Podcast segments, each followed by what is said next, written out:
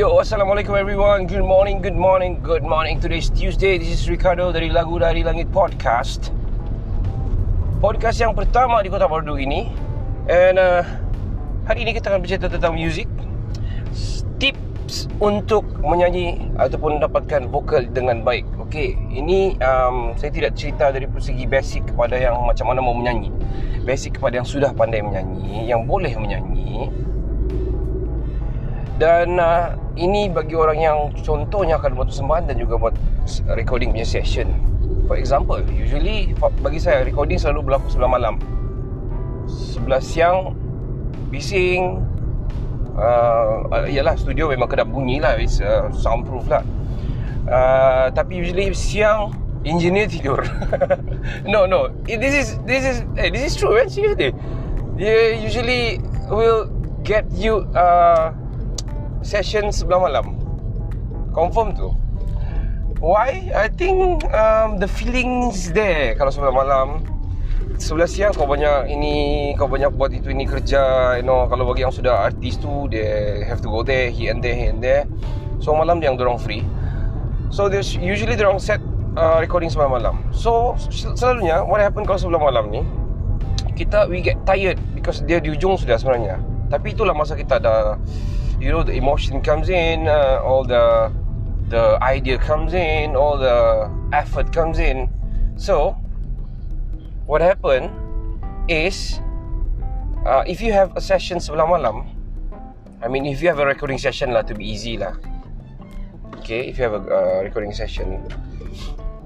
What you have to do for, satu untuk dapatkan yang terbaik adalah uh, vokal yang terbaik adalah enough sleep.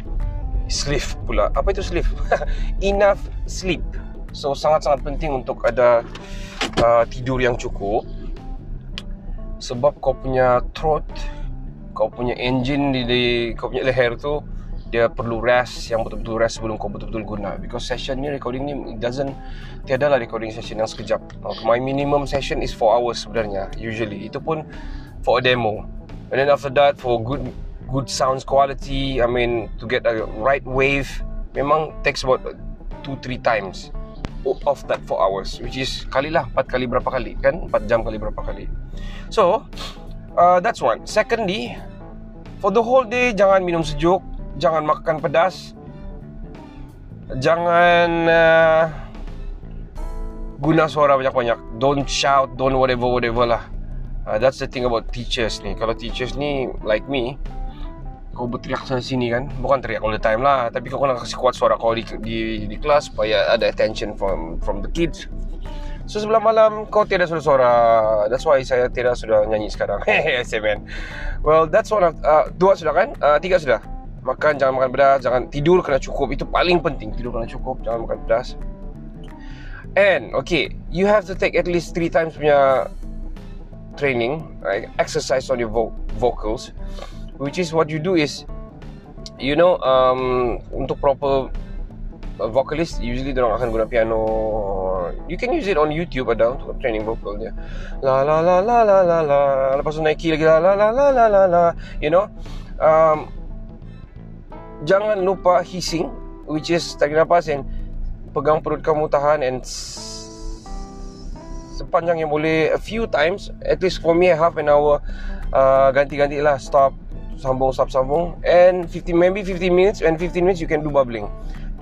You know bubbling. It's good for your vocal for your vowel for your perut for your throat. It's very good untuk your breathing especially jugalah. Itu yang paling penting. Alright. So itu saya tips untuk hari ini. Um, pertama cukup tidur. Untuk kau punya session jangan makan pedas jangan minum sejuk jangan banyak bersuara and exercise on your vocal That's all, guys. Thank you very much. See you in the next episode. Bye.